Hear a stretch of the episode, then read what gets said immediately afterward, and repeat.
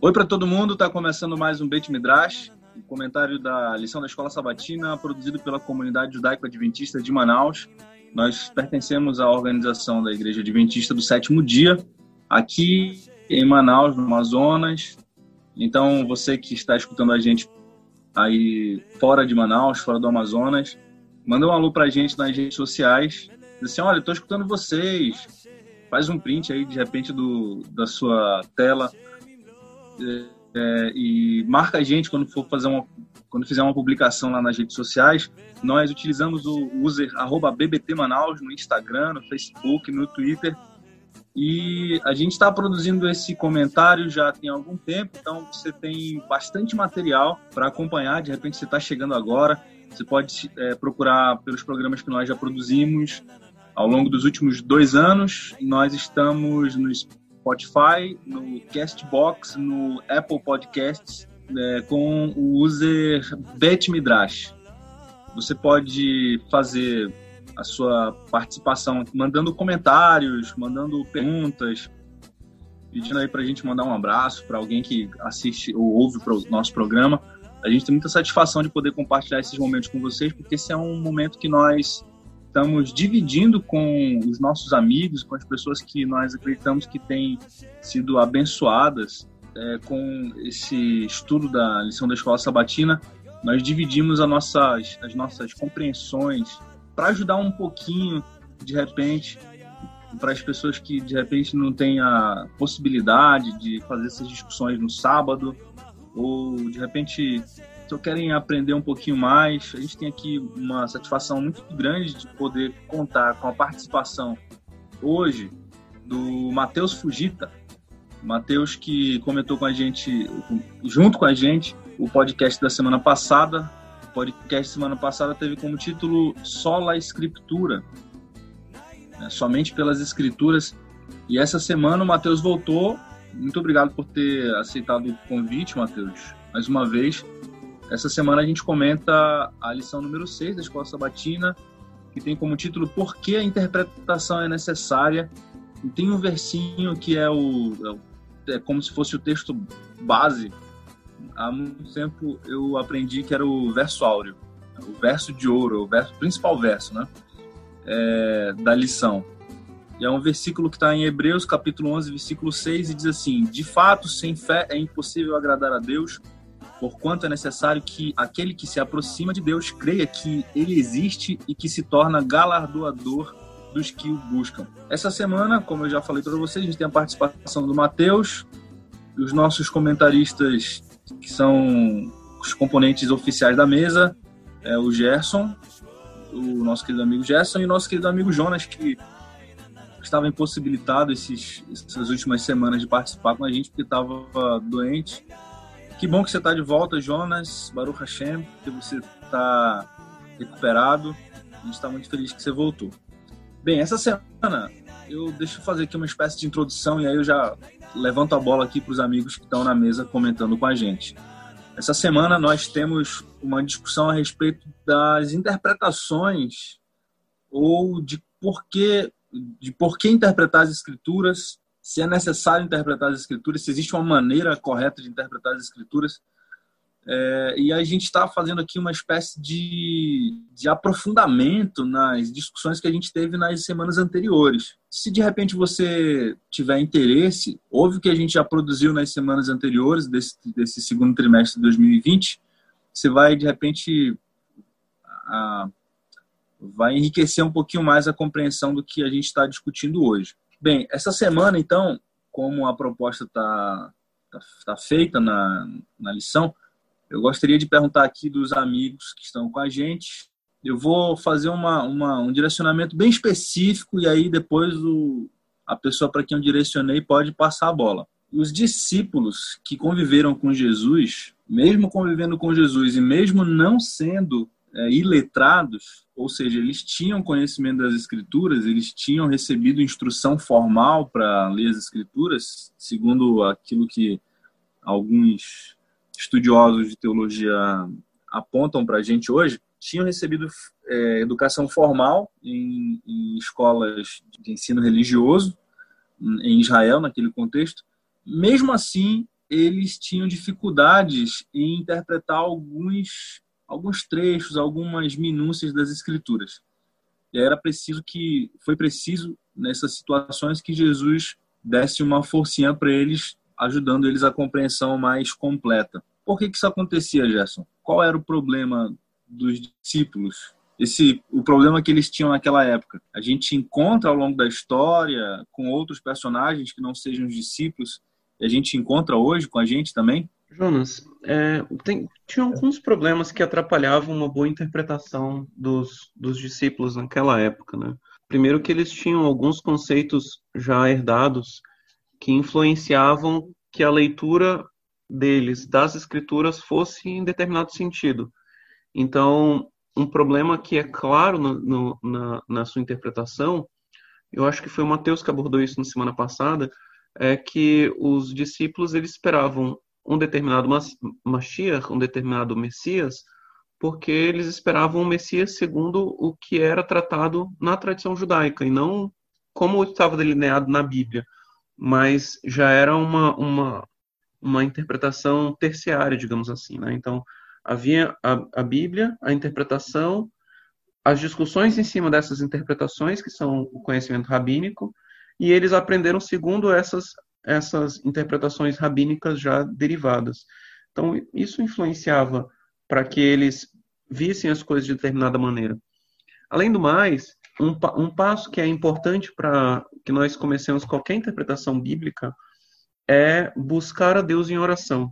As próprias escrituras, né, os, os evangelhos, eles deixam claro que para algumas coisas ainda não havia uma compreensão adequada em razão de que o Espírito não operava com eles naquele momento da mesma forma que passou a operar depois, principalmente depois com Pentecostes. E isso auxiliou muito na, na compreensão deles de várias questões, tanto que o, o texto de João deixa claro que muitas coisas eles iriam recordar, e a partir do momento que eles, eles recordassem daqueles eventos, eles teriam a capacidade de reavaliá-los e assim obterem uma boa interpretação bíblica.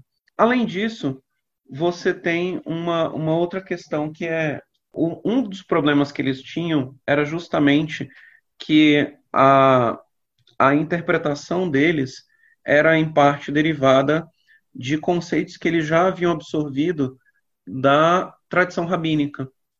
E aí o que, que acontece? Quando Jesus entra em contato com eles novamente após a ressurreição, ele passa a explicar as escrituras novamente para eles. E você encontra outros textos bíblicos que deixam muito claro, isso é um, um, assunto que a gente que foi abordado na lição dessa semana também, né? Sobre sobre como como interpretar bem. O interpretar bem, você não pode tentar fazer um voo solo na interpretação. Achar que você vai inventar roda, que você vai ler o texto cru e necessariamente você vai absorver tudo aquilo que o texto tem a te passar, sem nunca ter consultado ninguém. Né? Então, para que você faça uma boa interpretação, é, faz parte ouvir bons conselhos. É como aquela tradição judaica fala, né, que é, um, é um bom, uma boa tradição, que não é também puramente tradição judaica. Ela, ela foi incorporada, inclusive, no texto bíblico e ela se apresenta em Provérbios, quando diz que os Provérbios falam isso, né, que na multidão de conselhos há a sabedoria. Então, o, a tradição judaica no sentido de que você deve ouvir opiniões sobre o texto e essas opiniões elas vão te auxiliar a que você obtenha uma boa concepção. E e o que auxiliou muitos discípulos para que eles pudessem reavaliar os eventos que eles passaram, reavaliar a atuação de Jesus e assim obter uma boa interpretação daqueles eventos e uma boa interpretação dos textos bíblicos referentes àqueles eventos foi o próprio auxílio de Jesus como um, um intérprete, como um auxiliar na interpretação. E aí a gente vê também outros eventos que aparecem pessoas que auxiliaram aqueles que tinham alguma dificuldade com o texto para que fizessem uma boa interpretação, que é o exemplo clássico de, de do eunuco e Filipe. Então, assim, a, a, a, a, o texto bíblico ele não condena que você ouça outras pessoas para obter uma boa interpretação, de maneira nenhuma. Tanto é que esse é um ponto que foi trazido pela lição dessa semana, que é justamente Neemias 8. Neemias 8 conta a história que as pessoas não tinham mais nenhuma familiaridade com o texto bíblico. E o texto bíblico cru, em hebraico, né? o texto bíblico original. E aí, qual foi a solução encontrada para que houvesse a compreensão daquele texto e a interpretação pelo povo?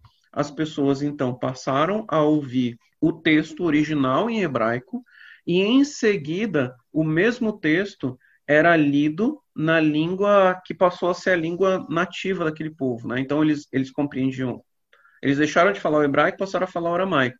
Então o texto era lido em hebraico e em seguida era lido, era, era recitado o mesmo texto em aramaico. E quando a gente vai ler o texto em aramaico, o, o, o, os Targum, né, as primeiras traduções da Bíblia do hebraico para o aramaico, elas têm uma peculiaridade bastante interessante. Elas não eram o que a gente poderia chamar de uma tradução literal. Elas eram, muitas das vezes, traduções interpretativas, que mexiam um pouco do, no texto que tomavam o texto e mudavam a ordem de algumas coisas, de algumas palavras, ou então que é, acrescentavam visões interpretativas dos, dos rabinos.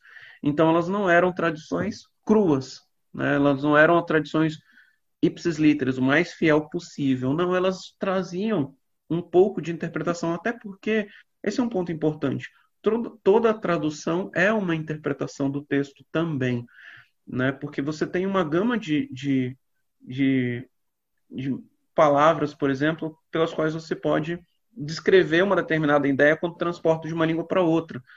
E nenhuma tradução pode ser 100%, não existe equivalência perfeita de uma língua para outra. Então, quando você faz uma tradução, necessariamente você faz uma interpretação.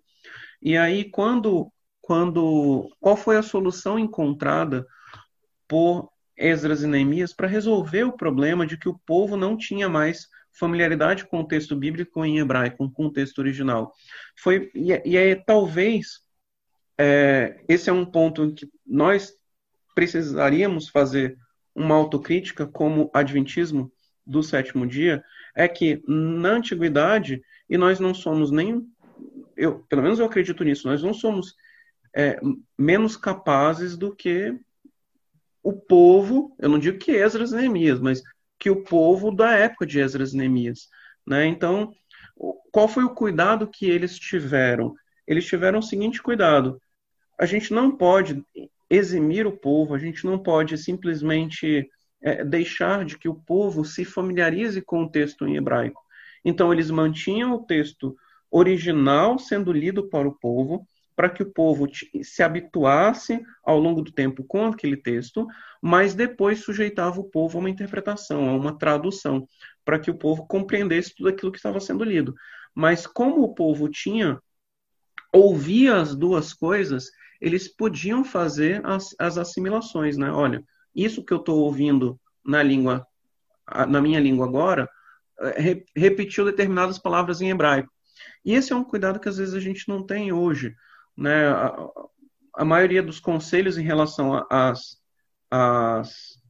línguas originais é no sentido de que, olha, é, quem puder ler na língua original, leia, mas quem não puder, não tem problema, procure uma boa tradução que está tudo bem.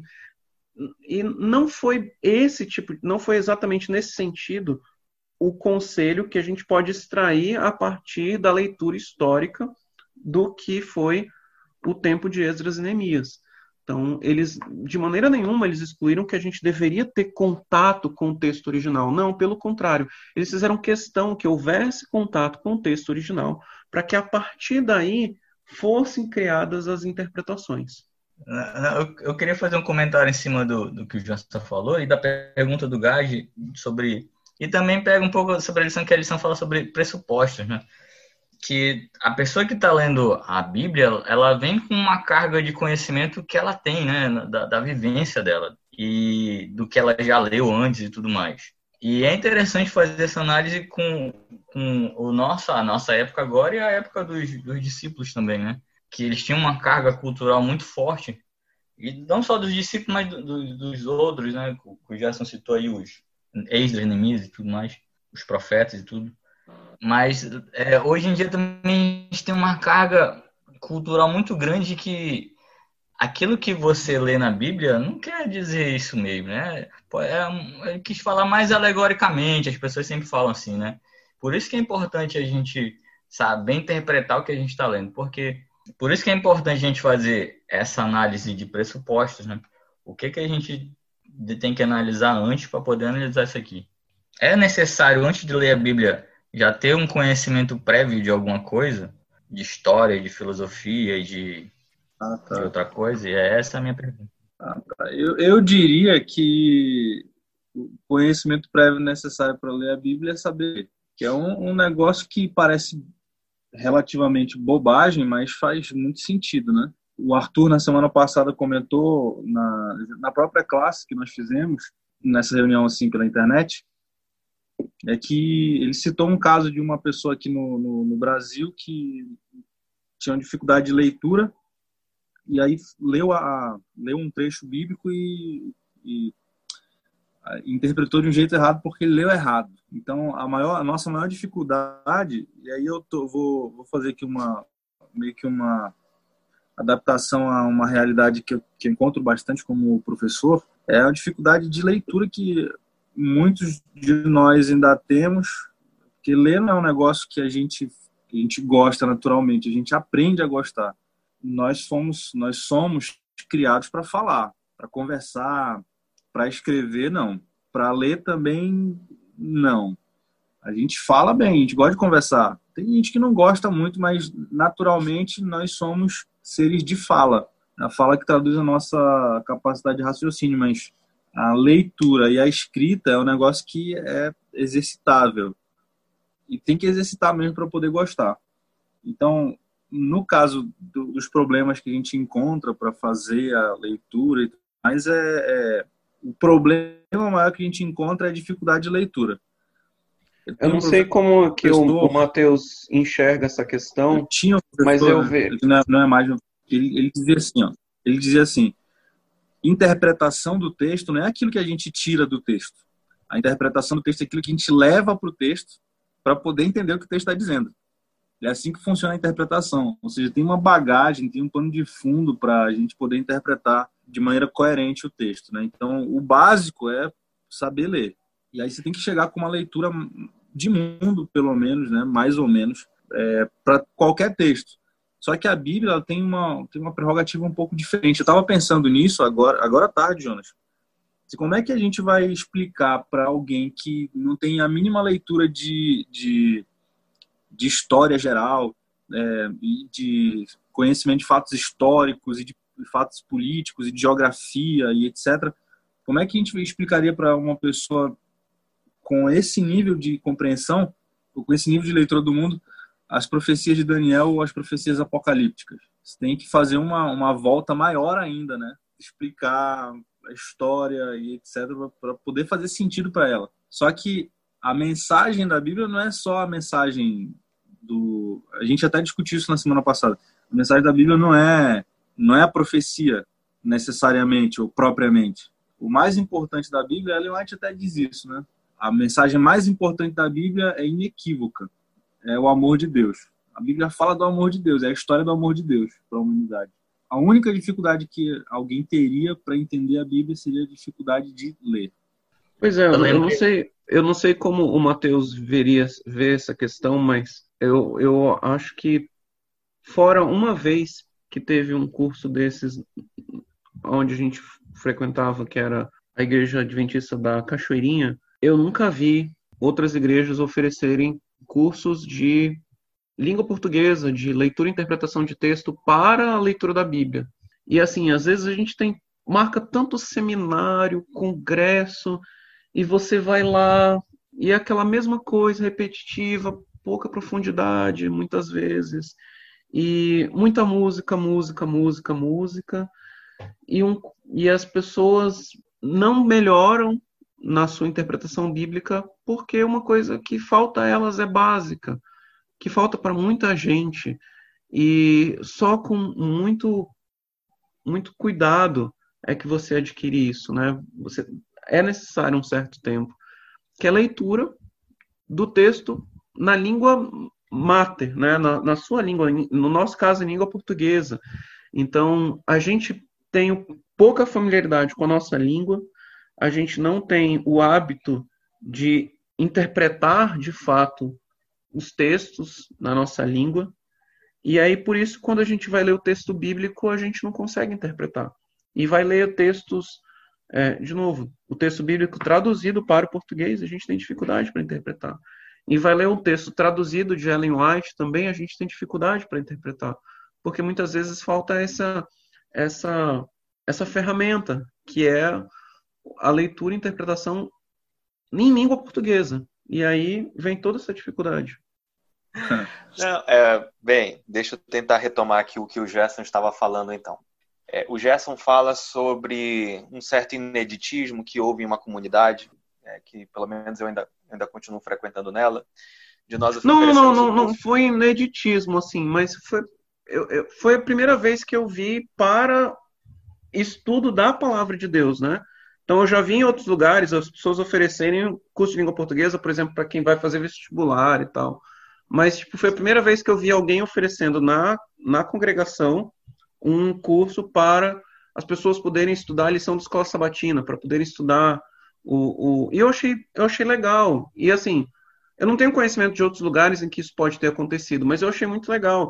E eu acho que hoje em dia falta isso. Podia ter mais disso. Então, mas é que, né? É por isso mesmo que eu falei a palavra ineditismo, né? Você justamente falou tudo que é inédito, né? Não, não tinha visto em nenhum outro lugar, nunca tinha ocorrido naquela igreja antes, e foi para estudar a palavra de Deus, o que usualmente não é o objeto, né? Para o qual se destina ah, o curso de leitura em língua portuguesa. Então, de fato, é uma coisa de certa, em certa medida inédita, e eu apoio, obviamente, todo tipo de consideração nesse sentido, né? De avanço nesse sentido, mesmo porque eu também, não sei quanto de vocês sabem, já fui professor de cursinho e eu eu ministrava a disciplina tanto de língua portuguesa e redação, né? Promovi na Universidade Federal de Medicina, né, da, aqui do Amazonas, uh, um curso pré-vestibular e eu ensinava língua portuguesa e redação. E era interessantíssimo o fenômeno que o Gerson está descrevendo, que vocês já falaram, do analfabetismo funcional, de a pessoa conseguir balbuciar aquelas letras ali, saber pronunciar as letras e depois de, da leitura de alguns parágrafos a pessoa não conseguir extrair o sentido que estava ali no texto, né? O Gad até comentou um pouco sobre essa questão de, de sentido, de interpretação, se a gente leva o significado ou se extrai do texto. Eu vou já comentar isso depois. Mas eu quero focar nesse, nessa questão do, do analfabetismo funcional, porque ele é uma realidade. É, eu viajei para o Espírito Santo para visitar alguns amigos em uma ocasião que fui dar um curso lá. É, e aí ele, eles moravam no interior. E aí um amigo meu, que era ancião da igreja, ele tinha uma grande dificuldade, que, é, que ele expressou para mim o seguinte, Mateus, o que, é que eu faço com uma pessoa na igreja que não sabe ler? Ele tentava criar grupo de estudo, tentava aprofundar a escola sabatina, dava texto e base para recomendação, mas era uma comunidade de pessoas tão simples que elas sequer tinham chegado a, a, a se, se, aprofundar ou mesmo se alfabetizar, né? Então ele falou: o que, é que eu faço com uma pessoa que não lê ou que lê mal, né? Então assim é um trabalho a longuíssimo prazo é, e, e não, essa não era a simplicidade, por exemplo, de, de, personagens bíblicos, né? Que como a gente já discutiu no, na semana passada eram pessoas que sabiam ler e em geral pessoas que sabiam ler bem. Até falei de, do, do caso de Maria na semana passada. De toda forma, eu vou dar um exemplo aqui prático, que na verdade pode até cometer pessoas supostamente alfabetizadas, né? O péssimo domínio da língua leva você a interpretar coisas no texto que são completamente diversas da intenção original. Por exemplo, se um autor que é bem treinado, ele sabe o uso correto da expressão posto que, a expressão posto que, ele nunca irá utilizar para tentar explicar algo. Por exemplo, ele não irá falar assim, eu farei isso posto que quero, né? Porque eu quero, irei fazer isso. Ele nunca irá usar a expressão assim, porque na verdade é uma locução conjuntiva que expressa um sentido de, de adversidade, apesar de não ser essa palavra, a gente usa mais a palavra de concessão, né? Uma subordinada concessiva. Então é, é, é, é o sentido de embora, né? Então não o sentido de explicação. E você vê muito essa expressão, por exemplo, nos textos de Ellen White, posto que.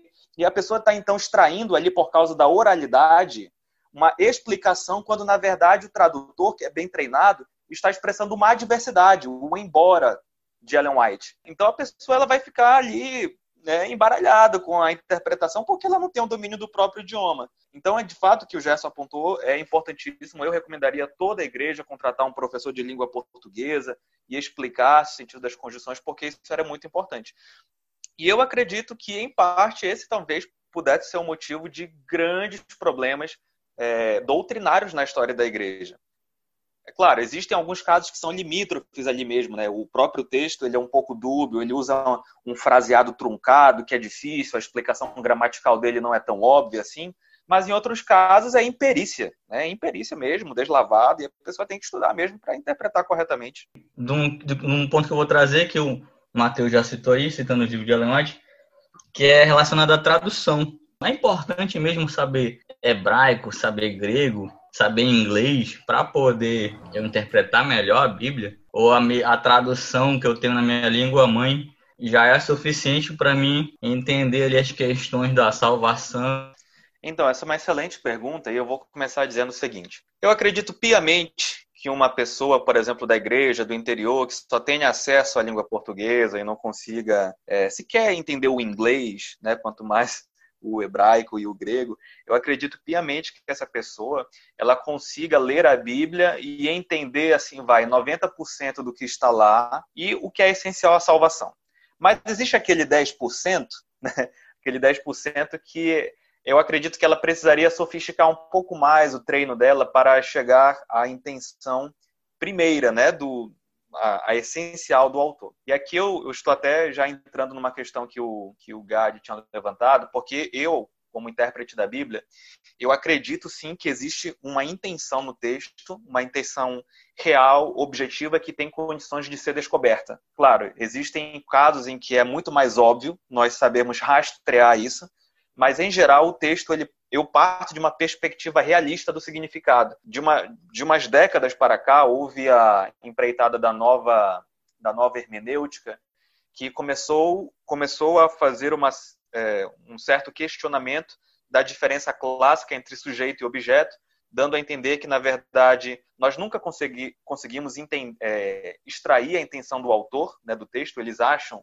alguns dessas correntes acham, por exemplo, que o, o, a produção do texto, né, com seus termos escritos, ela é um fenômeno completamente diverso da, da intenção original do autor, que é pode se plurissignificar à vontade e que na verdade nós nunca conseguimos encontrar a intenção do autor e alguns são até mais modestos e, dizem que você consegue se aproximar, mas nunca chegar até ela propriamente dita. Eu não vou muito por aí, apesar de achar bem elegante alguns dos argumentos usados nessas perspectivas filosóficas, porque eu acredito que aqui nós temos uma intervenção não de um texto qualquer, mas de um texto que teve a supervisão do Espírito Santo. Né? O Espírito Santo coordenou as pessoas que foram inspiradas, escolheu as pessoas corretas para que uma mensagem fosse transmitida. E eu, como intérprete, acredito que ela pode ser extraída do texto. Então, a ideia de nós conseguirmos ter esse, é, esse 10% de sofisticamento, né, para nós nos sofisticarmos na leitura do texto, eu acredito que seja importante, em primeiro lugar, para o, para o próprio aproveitamento da pessoa mesma. Eu acredito que ela, só de conhecer esse, um pouco mais, ela já é pessoalmente beneficiada, seja por estar em contato com a revelação divina, seja por ela ter um aprofundamento de repertório mesmo, né, intelectual, em, em, segundo lugar, eu acho que isso é importante para nós conseguirmos dialogar com outras denominações, porque quando você tem esse 10% a mais que você não consegue apenas na simplicidade da língua portuguesa, você consegue dialogar com pessoas de outras é, interpretações possíveis, você começa a ter contato com divergências interpretativas, com, com querelas, debates teológicos, e isso é importante para você conseguir interagir com queridos né, de outras denominações. E eu acredito que, é, em terceiro lugar, isso é um próprio exercício de conservação da comunidade a longo prazo, para preservar o rebanho. Quando você tem dentro da comunidade uma pessoa que é, o ideal seria que todos conseguissem fazer isso, mas a gente sabe que isso materialmente assim não é o caso, né? na realidade objetiva não é isso que a gente vê nas igrejas. É, mas quando você tem uma pessoa que consegue explicar e entrar nessas questões apologéticas, ela consegue defender a fé daquele irmão que às vezes pode ser é, arrebatado por um pensamento, né, por um arrobo de uma pessoa que tem má intenções, ou então que está simplesmente fazendo é, o evangelismo da sua própria denominação. E às vezes é, aquele membro simples que vê essa outra pessoa né, de outra denominação com uma retórica mais elegante, com argumentos mais interessantes, ela acaba se desgarrando da igreja e vai para outro rumo, né? Então acredito que seja importante por esse sentido. Eu não sei se respondeu bem a questão, mas é, é assim que eu vejo. É, e a gente tem que lembrar que, por exemplo, a gente saiu de uma tradição que enfatizava uma inspiração verbal do texto bíblico, ou seja, cada letra ali colocada foi diretamente inspirada pelo Espírito, que fazia com que a Bíblia não tivesse nenhum erro. E esse pensamento ele foi foi modificado com o tempo, né? A gente não considera mais uma inerrância do texto, mas uma infalibilidade do conteúdo do texto. E aí a gente passa por uma inspiração de pensamento. Só que hoje em dia não se pensa mais em inspiração de pensamento puro, ou seja, que Deus inspirou o profeta e ele escreveu o que ele quis ali. É, é, mas o próprio, a própria ação dele em escrever também foi uma ação que foi inspirada. Então, o pensamento dele foi inspirado para que ele tipo, chegasse àquela reflexão, chegasse àquelas conclusões e decidisse optar por aquelas palavras, e ao, ao o ato de, de escrever aquelas palavras também foi inspirado para que ele necessariamente escolhesse palavras apropriadas, para que a, a ordem das ideias fosse uma ordem que, ainda que houvesse a personalidade do autor e houvesse uma estrutura de pensamento de acordo com a forma como aquele autor tem sua concepção de mundo, né, como ele foi, foi criado, mas que transmita apropriadamente a mensagem. Então, quando quando a como o Mateus está enfatizando aí, né? Quando nós lidamos com o texto bíblico, ele é um texto cheio de intenção, não, não é como qualquer texto. E o cuidado do Espírito foi em todos os aspectos, não só uma mera inspiração distante de, de conteúdo, mas ele inspirou em todo o processo para que o texto chegasse para nós e que nós buscássemos de fato essa interpretação, né? E aí quando nós retornando aí o ponto, né? Quando nós lidamos com, com uma tradução, ela já faz uma parte de uma interpretação para nós. E aí é nesse ponto que o, o Mateus fala desses 10%. Eu me lembro que isso foi até um ponto que eu estava pensando a gente comentar na semana passada, mas cabe bem na, na lição dessa semana, que é que um dos, dos sinais né, dos últimos dias seriam os falsos profetas. E quem são os falsos profetas? Ellen White vai explicar que os falsos profetas são justamente aquelas pessoas que dão interpretação errônea das escrituras e fazem com que as pessoas pequem. Ou seja, os maus professores, aquelas pessoas que ensinam errado. E tem muita gente com muita ideia maluca a respeito das escrituras. Isso é impressionante. Se você entrar na internet, cada ideia maluca. Hoje mesmo eu estava. Eu fui, fui assistir a um, a um vídeo, não lembro de quem. Ah, fui assistir ao vídeo do, da live que o pastor William fez numa uma entrevista que ele, ele fez com outro pastor, né, com outro teólogo. E aí alguém fez um comentário, ah, vocês já assistiram o vídeo fulano de tal? Quando eu fui olhar o vídeo, olha, é uma tristeza, cada ideia maluca que surge de, de umas leituras estapafúrdias, digamos assim, da Bíblia, e muita gente embarca nessa onda. Né? E tem muita gente que tenta defender as ideias mais absurdas da Bíblia. De novo, pode ter gente bem intencionada e muita gente mal intencionada nessa história. Então, você é, procurar a atitude, a gente já comentou aqui, né? A atitude como a dos bereanos, ou seja, não se contentar com o que as pessoas dizem, mas ouvir bons conselhos e depois pesquisar nas escrituras se esses bons conselhos são de fato aquilo que essas pessoas estão dizendo, isso é uma, uma, uma atitude louvável do ponto de vista bíblico. Então, nós deveríamos buscar fazer esse exercício sempre. Nós devíamos buscar todos os dias o nosso aprofundamento nas Escrituras. A gente deve começar, obviamente, pelo texto, na nossa língua mãe, e para isso a gente precisa se, como o Mateus enfatizou, né, se alfabetizar de fato, ou seja, termos uma boa desenvoltura com o texto, saber lidar com o texto e poder extrair as, o, o máximo de informações da leitura com o texto traduzido, que lembrando, a tradução ela já é uma interpretação do texto, ela já vai é, é, trazer algumas coisas que o, o, o, o, tradutor compreendeu do texto e tentou transmitir para você, porque nenhuma tradução é 100% idêntica à, à língua original, não existe isso. Né? O próprio exemplo é são os Targum, as traduções para o aramaico. O aramaico era uma língua semítica muito próxima do hebraico, mas quando foram traduzir, foram feitas adaptações. Então, toda língua vai ter adaptações. Gerson, mas eu faço a ressalva também, né? Assim, você fala que toda tradução ela é uma interpretação, e está correto dizer isso, vai ter alguma dose interpretativa, mas apenas para tranquilizar um pouco o ouvinte, o trabalho que o João Ferreira de Almeida começou, o padre, né, de tradução da Bíblia, ele tem que ser um trabalho que tem que ser elogiado, e assim, nós não é, é, muito se vê em críticos das, das áreas, né, da, da Almeida, Revista Atualizada, da Corrigida e Fiel, mas os trabalhos a partir dessa tradução são trabalhos bons, não são trabalhos desprezíveis. São trabalhos é, é excelentes. sim, exatamente. E assim, é, uma coisa é porque alguns é, tentam menosprezar, né, dizendo ah não, só serve você estudar em hebraico, só serve você estudar em grego. Eu, não, eu acho que a gente não precisa apelar para esse tipo de coisa. São dois e, extremos, eu... né? Um extremo que diz é. assim, olha, não, não, não precisa ir atrás de texto em hebraico, em grego, não tem necessidade. Você pode se contentar com a, com a tradução. E, os, e as outras pessoas que dizem o contrário, né? Não, tradução nenhuma presta. E não é assim, né? para você ver assim o, o nível da coisa, até um, uma pessoa bem conhecida, influente, ela fazia o comentário assim: ah, não, é, vai pegar a Bíblia do, do padre lá, do, do Ferreira de Almeida, é, você vai começar a ser embutido das ideias do catolicismo, não sei o quê.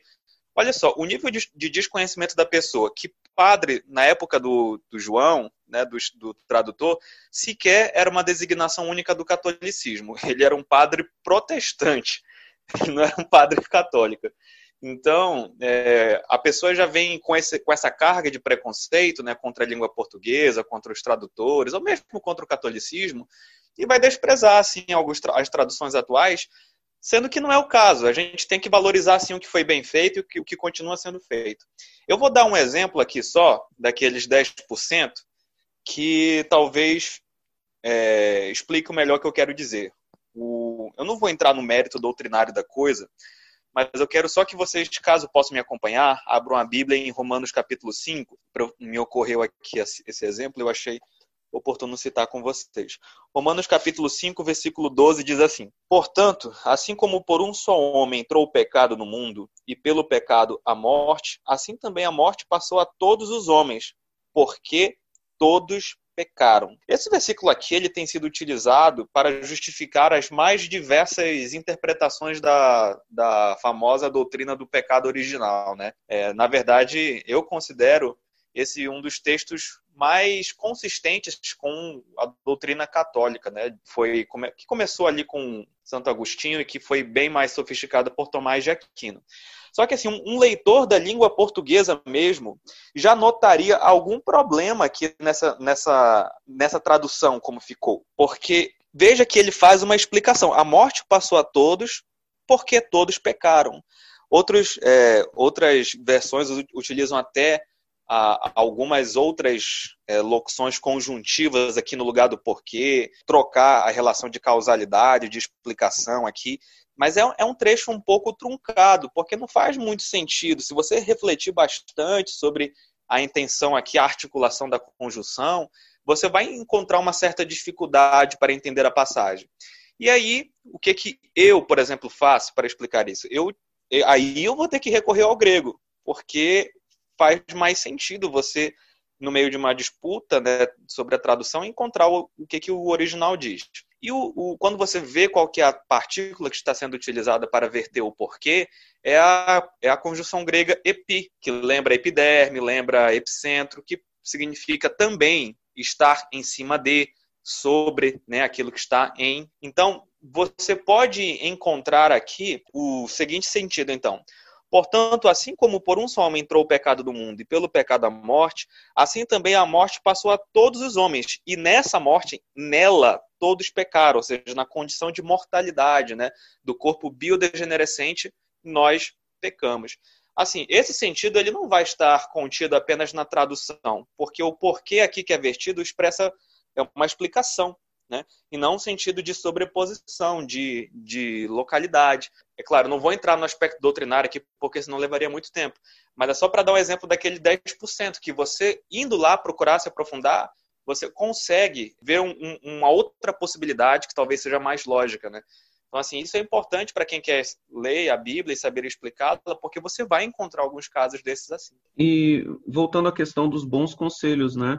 Quando a gente vai analisar essa questão, muita gente embarca numa ideia sem antes consultar o que a própria teologia adventista diz a respeito do tema. E a teologia adventista não defende pecado original. Não faz parte da teologia adventista o pecado original. Então, por que, que os teólogos adventistas não concebem essa ideia? Isso vai nos ajudar a olhar com, com olhos adequados o texto, né? E e sobre a questão das traduções, né? A gente, eu tenho algumas Bíblias aqui de diversas versões da Bíblia. Muita gente tem várias e fica perguntando, ah, qual o melhor para comprar e tal, não sei o quê. E eu sempre recomendo o João Ferreira de Almeida, porque eu acho muito boa a tradução dele, né? Mesmo não sendo um exímio conhecedor de, das línguas originais, mas é uma boa tradução para você começar a estudar o texto, ela é muito boa. Né? Às vezes a gente quer procurar outras coisas, mas se você quer procurar algo melhor, tem que ir ao original, não tem para onde escapar. Agora, a tradução boa, a tradução do João Ferreira é muito boa. Eu faço uma ressalva também. Existe uma outra é, linha argumentativa que você consegue encontrar em alguns meios, entre aspas, conservadores no Adventismo, que é a seguinte. Ah, não, tradução boa da Bíblia, só King James. Né? E qual que é a linha de argumentação deles? Porque, que era, porque era a versão usada por Ellen White. Né? Então, assim, Ellen White em nenhuma linha se prestou ao serviço de esclarecer para os irmãos que a King James ela era uma versão mais correta do que as outras Bíblias, né? Ela simplesmente, a King James, ela bebe de um texto que a gente chama do texto bizantino, né? É um tipo de coleção de textos que diverge de algumas traduções é, e é uma, é uma leitura, obviamente, recomendável, que a gente precisa conhecer e tal, mas Ellen White nunca se prestou ao serviço de dizer que porque ela usava King James, a King James é a versão inspiradíssima da palavra de Deus e que deve ser a última, é, a, a, a, última autoridade no, no quesito de, de tradução. Na verdade, você encontra alguns problemas na King James, como você encontra em qualquer família de textos, né, na crítica textual. Então, assim, inclusive, alguns irmãos, é, por exemplo, naquela famosa discussão, é, alguns, quando vão ler João 5, versículo 39, aquele famoso verso que é utilizado como argumento, né, como passagem de de prova, né, para nós lermos a Bíblia, eles cometem, eles, eles usam essa linha argumentativa de Ellen White, né, supostamente endossada por Ellen White, que na verdade ela nunca fez. Então eles pegam um texto que fala assim: examinais as escrituras, porque vós cuidais ter nela a vida eterna, e são elas que testificam de mim. Então dizem, ah, porque estava na tradução de Ellen White no, no imperativo, então, nós devemos interpretar aqui como no imperativo. Jesus estava dizendo, ó, examinais as escrituras, quando na verdade ele poderia estar utilizando aqui só o presente ativo mesmo. Vocês examinam as escrituras, né, porque acreditam, né, vocês cuidam ter nela a vida eterna, e são elas que testificam de mim. Então você vê que são leituras diferentes. Então eu já vi um grupo de pessoas argumentando que tem que ser lido no, no, no, na, no imperativo, porque a versão que Ellen White usava estava no imperativo. E, e esse é, e esse tipo de ferramenta metodológica né, de interpretação nunca foi pretendido por Ellen White.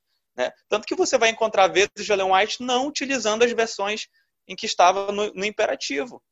Né? E, na verdade, eu acredito até que a tradução mais coerente não é no imperativo aí, é no, no próprio presente do indicativo mesmo. Então, vocês examinam as escrituras porque vocês cuidam ter nela a vida eterna. E elas, de fato, testificam de mim. Para mim, essa é a intenção de Jesus aqui.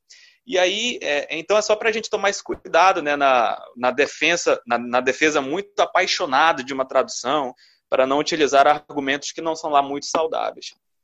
O, os amigos que vivem no Brasil hoje, esse contexto do ano de 2020, devem ter já se se colocado, se visto em uma situação que as pessoas falam a respeito de ideologia. Ideologia, que isso, essa ideologia é ruim, é, a gente não quer ideologia e tal. É, ideologia dominante, ideologia que não é dominante, etc. É, eu só estou fazendo essa pontuação aqui para entrar numa na lógica do que a gente está discutindo na porção de terça-feira que fala sobre a cultura. Mais uma vez a gente volta a falar sobre cultura, porque a gente citou isso já em, lições anteriores. É, e eu gostaria de pontuar porque eu achei muito pertinente. Essa semana eu estou trabalhando com os alunos.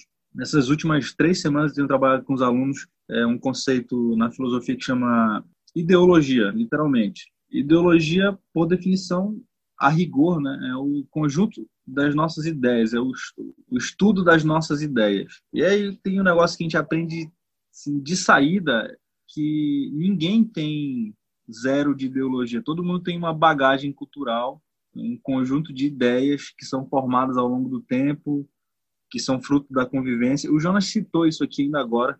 As nossas ideias, as nossas, as nossas pressuposições, os nossos, os nossos pontos de partida, os nossos preconceitos, eles estão o tempo inteiro com a gente, porque a gente não tem como tirar da cabeça e colocar de lado e ir embora para aprender coisas novas. Então a gente quando aprende faz o tempo inteiro analogias, nós fazemos comparações, porque isso é, um, é, é uma, uma função automática da, da, nossa, da nossa capacidade intelectual. E aí, Mateus, a gente chega a esse ponto da, da lição com o autor dizendo assim, é, quando Paulo foi lá na Grécia, ele precisou adaptar a linguagem, a forma como ele estava falando, a mensagem, a mensagem não se perdeu, ele só adaptou a linguagem, porque o público exigia uma adaptação é, de, de, de, comunicação. E aí os, os gregos tiveram uma construíram, né, o, apresentaram uma barreira para a mensagem que Paulo estava apresentando naquele momento. A gente passa por isso hoje ainda. É, a gente tem questões culturais que atrapalham a gente de entender ou de interpretar as escrituras Olha, Gad, na verdade, bastante, né? Então, assim, acho que você está até unindo dois dias da semana que casam muito bem mesmo, que foi a lição de terça-feira com a lição de domingo, em que a gente pode falar da cultura como um pressuposto, né, interpretativo. É, é claro que assim, a, a, a, nossa, a minha tentação aqui é entrar em filosofia pesada, mas não, eu vou, eu vou conter um pouco o meu instinto e tentar focar em um aspecto mais prático para as pessoas. Então percebam bem, será que a cultura ela pode funcionar como um pressuposto? E o que, que eu entendo aqui por pressuposto, né? Talvez um ouvinte nunca tenha refletido sobre o que, que essa palavra significa, mas o pressuposto, na verdade, é uma palavra que pode significar mais de uma coisa. É, eu vou estar tomando aqui pressuposto como uma premissa implícita que não foi justificada no raciocínio, tá bom? Então, por exemplo, é, nós temos pressupostos que, obviamente, nós não podemos descartar, né? É, e que, na verdade, seria até impossível nós descartarmos. A leitura, até o autor fala isso em algum momento na, da lição, acho que é na própria lição de domingo, que a neutralidade absoluta, a depender né, de como você define neutralidade também, ela é impossível, ela é inalcançável. Então, assim, como que a gente sai disso, né? Existem pressupostos interpretativos que são básicos. Por exemplo, que o texto é, pode ser interpretado racionalmente, que ele é digno de ser avaliado, estudado, que é, ele foi. A, nós, muitas vezes, adventistas, carregamos o pressuposto de que existe uma coesão interna entre os textos da Bíblia, né? É claro que nós temos todo um raciocínio para justificar que o texto bíblico é inspirado, né? para justificar essa nossa crença de que ele foi inspirado e que por isso tem uma coesão interna. Mas quando nós, na prática, vamos pegar a Bíblia, nós já temos isso montado em nós e vamos ler o, o texto bíblico a partir desse raciocínio. Né? Então, assim, existem alguns aspectos culturais que às vezes começam a tornar essa prática é, de, é, um pouco defeituosa, né? em vários aspectos, em vários sentidos. Se você for tomar, por exemplo, no próprio caso dos discípulos, isso aconteceu bastante, né? Você veja, por exemplo, a ocasião em que Jesus aparece para eles de uma maneira sobrenatural e eles pensam que é um fantasma. E assim, é obviamente um fruto do convívio cultural deles naquela época. É, dentre outras maneiras de eles se expressarem, né, que obviamente mostram o produto de uma cultura judaica do primeiro século, né, influenciada pelos gregos e tal. Então ninguém precisa discordar disso. O próprio João, o próprio apóstolo João, começando a, o seu evangelho com o termo logos, né?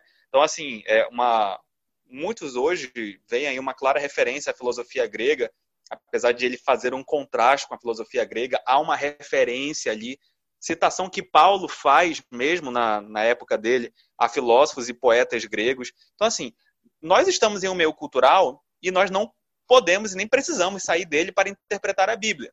Mas é claro, nós temos que sempre fazer o filtro de saber até que ponto essas influências né, não foram deixando resíduos que vão impedindo a leitura correta do texto.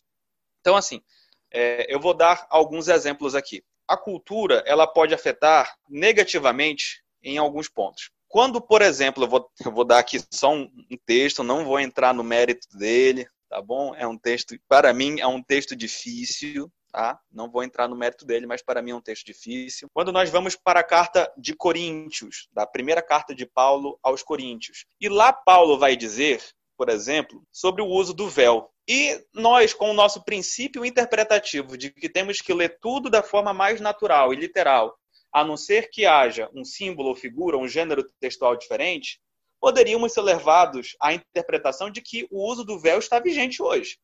Né? Porque a própria carta aos Coríntios, ela fundamenta muitos princípios que hoje nós utilizamos de prática na igreja, como Santa Ceia, como na, a, Paulo também fala, a, tirando agora a carta aos Coríntios, mas, por exemplo, ali, texto da carta a Timóteo. Quando Paulo fala a Timóteo sobre o uso de joias, nós interpretamos aquilo literalmente, apesar da cultura da época. Né? Então, poderíamos ser levados a interpretar que o véu também deveria ser utilizado hoje.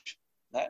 E alguns vão dizer assim: ah, não, mas é porque para aquela cultura foi uma coisa, e, obviamente, por causa da cultura daquela época, o conselho foi restrito para a cultura daquela época. Então, só que assim, se você for pensar nisso, você precisa aqui de uma justificativa histórica que de fato comprove isso, né? E aqui eu vou dar o, eu não estou dizendo que eu estou fechando o assunto, como eu disse, é um assunto para mim difícil, mas quando você vê as obras que tentam falar do texto, né, sobre esse ponto específico, Onde estão os documentos históricos que criam um caso forte, assim, irrefutável, para dizer que foi um, um, conselho totalmente restrito àquela igreja né, e àquela comunidade? Assim, Paulo diz que ele deixa tradições para as pessoas seguirem e pede que eles, que eles as sigam, né? E nós ainda seguimos muitas dessas tradições paulinas que estão registradas no texto. Então, assim, eu não estou dizendo que é hoje para todo mundo véu e tal. Estou falando apenas que é um texto difícil é um texto difícil, porque alguns acham que, ah, porque é cultural, porque foi cultural naquela época, eles impõem essa leitura de que hoje não precisa mais fazer. E eu tenho um problema com isso, porque o meu princípio interpretativo é de que a Bíblia, o Novo Testamento, é um pacto que eu tenho ali de Deus com a humanidade. Então, assim, eu preciso levar isso em consideração, sabe? É claro, existe uma tentativa de dizer que era puramente cultural e restrito, talvez até ali lendo o próprio texto de Paulo, né, da mulher usar o cabelo longo, comprido. Ok, mas a pessoa precisa oferecer uma prova histórica muito forte para justificar esse argumento dela. E, em geral, eu não vejo tantos teólogos fazendo isso. Eles só citam, ah, não, era uma coisa cultural. Eu não estou duvidando que a prova histórica exista. Talvez ela exista mesmo. Talvez ela seja forte, talvez seja consistente mas as pessoas precisam apresentar esse tipo de coisa. Porque às vezes a gente vê, é, é, é uma tentação muito grande nossa, é um pressuposto errado nosso. Quando nós vemos uma coisa no texto que nós não praticamos, imediatamente a nossa, a nossa, a nossa reação é de se justificar. Ah, não, isso daqui era para ele, não para mim. Né? Então, isso, isso é um pressuposto interpretativo movimentado por razões culturais que nós não, não podemos compactuar com isso, sabe? Quando o texto fala uma coisa que vai de encontro com a nossa prática, a gente tem que ser humilde e reconhecer, não, é isso mesmo, então eu é que tenho que mudar, sabe? Então, é, é nesses aspectos que eu acho que os pressupostos é, devem ser avaliados, e eu acho até que a gente poderia discutir mais algumas coisas aqui. Né? Eu tenho uma lista de pressupostos que a gente podia discutir, mas eu deixo aberto para vocês comentarem também. Eu gostei muito do, do que o, o Matheus falou, cara. quando tu lê a Bíblia, tu tem que fazer essa análise da, da cultura do escritor, onde ele estava inserido, o que ele escreveu que tem que continuar como alguma coisa que deve ser é, observado por nós, mas também tem um outro lado da cultura vigente. A gente conhecer a cultura que a Bíblia foi escrita para poder entender, mas também tem que ter um olhar na nossa cultura, às vezes também para poder falar sobre a Bíblia, você tem que adaptá-la para o seu público, né? Eu acabei de lembrar aqui de um, de um sermão que o, o, o, William fez, e eu acredito, que o Gad estava junto, que o, o título do sermão era o Game of Thrones da vida real. Ele fez esse sermão na época que esse seriado estava no auge. E ele falou sobre o livro de, de juízes. Aí ele deu uma adaptada ali para chamar a atenção, né? E trouxe a interpretação da Bíblia. Eu acho que uma coisa importante também é você saber como explicar esses pontos que era de uma cultura diferente da nossa, com a cultura que a gente está. E é justamente aí que mora o, o grande perigo que é muito difícil, como o Matheus falou, você fazer esse link, né, da, da, do que estava escrito quando a Bíblia foi escrita pelo autor e hoje em dia, né? Certo, Jonas, deixa eu só fazer uma, uma observação em cima do que você falou. Eu acredito que quando o pastor William fez esse tipo de comentário, né, mencionando a série, é, por conhecer o trabalho do pastor William, que eu sei que é um pastor sério, eu, obviamente, sou inclinado a acreditar que ele estava aplicando, né, por uma analogia, o texto bíblico para ficar mais didático, né? Obviamente, ele não estava colocando pressupostos da série na interpretação do texto, né? Eu, eu acredito, isso, eu acredito que, que se fosse isso seria um problema, né? Mas outro, hoje muitas pessoas fazem isso. Né? Eu vou dar um, um, exemplo também aqui, falando já dessa questão dos pressupostos. Na, na teologia chamam isso da falácia, né? da, da paralelomania conceitual. O que, que, é isso? O que, que, que, isso quer dizer, né? Sei lá, vamos pensar em um historiador que saiu da faculdade, né, do curso de história na universidade. Então, assim, talvez uma pessoa que seja influenciada por esse meio, ela saia da universidade com uma concepção de análise materialista histórica, né? Ver a, a interpretação da realidade como sendo movida, né, por, pelo viés da luta de classes e da produção na, da produção econômica. Ou seja, o viés econômico ele é o principal fator ali que vai mover a sua interpretação da realidade. Mas vamos pensar numa pessoa que saiu dessa formação e ela vai ler o texto bíblico e quando ela for interpretar, por exemplo, os episódios bíblicos ali de, de Jesus com os discípulos e vai ver que eles eram pescadores, vai utilizar esse elemento da produção como um fator importante na leitura do texto bíblico para extrair o significado do texto. Eu não estou dizendo aqui que o método de interpretação histórico derivado do marxismo não tenha tido contribuições adequadas, corretas e que deve ser jogado no lixo. Estou apenas dizendo que há esse viés que a pessoa pode, ter, pode estar usando para se aproximar do texto bíblico e ele difere um pouco das metodologias que os próprios autores bíblicos usavam para interpretar a própria Bíblia.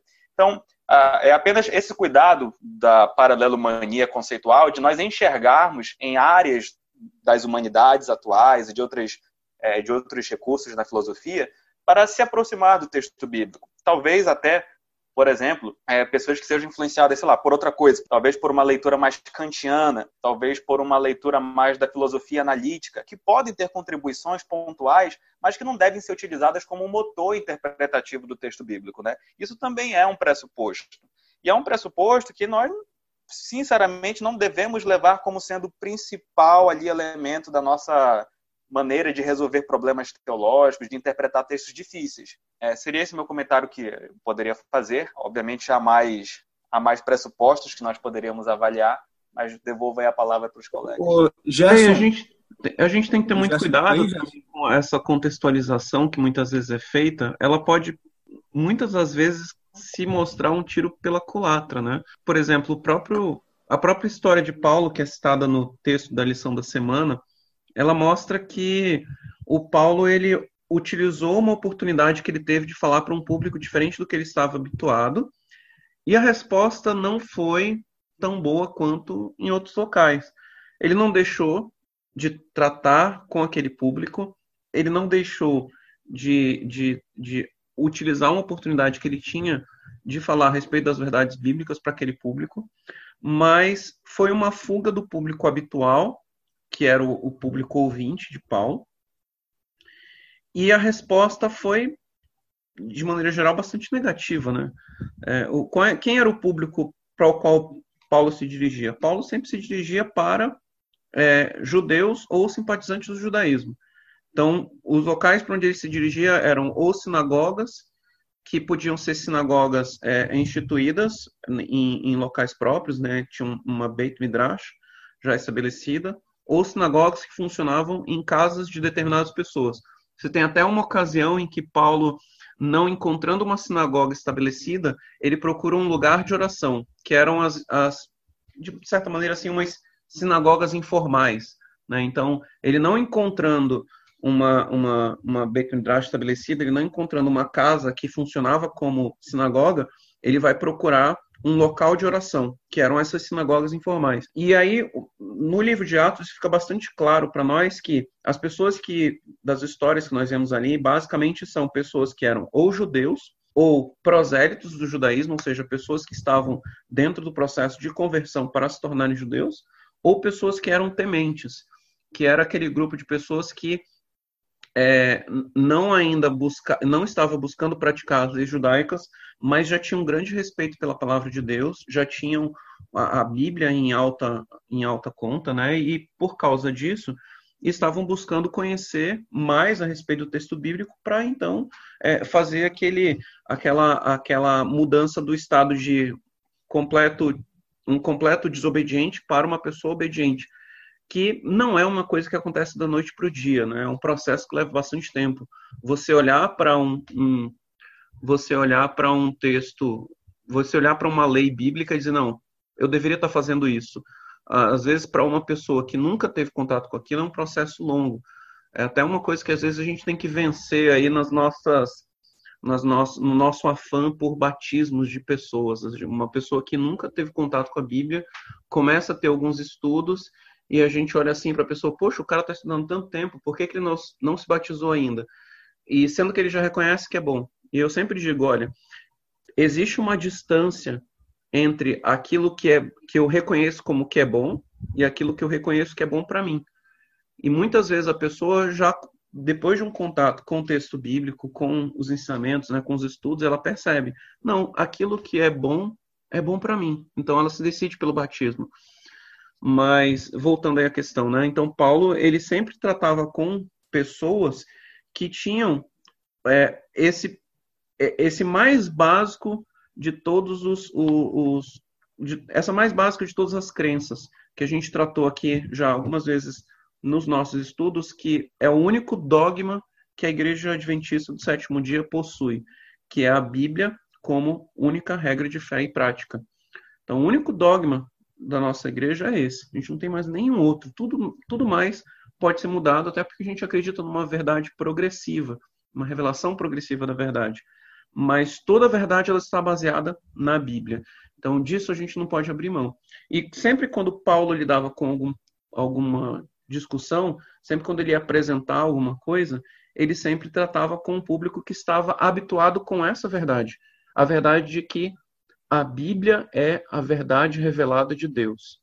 E a Bíblia é uma verdade incontestável, né? Então, eu preciso confiar na Bíblia, que é por sinal o nosso a ideia que está expressa no verso memorizado essa semana, que sem fé é impossível agradar a Deus, porque é necessário que eu creia que ele existe e que é galardoador dos que o buscam.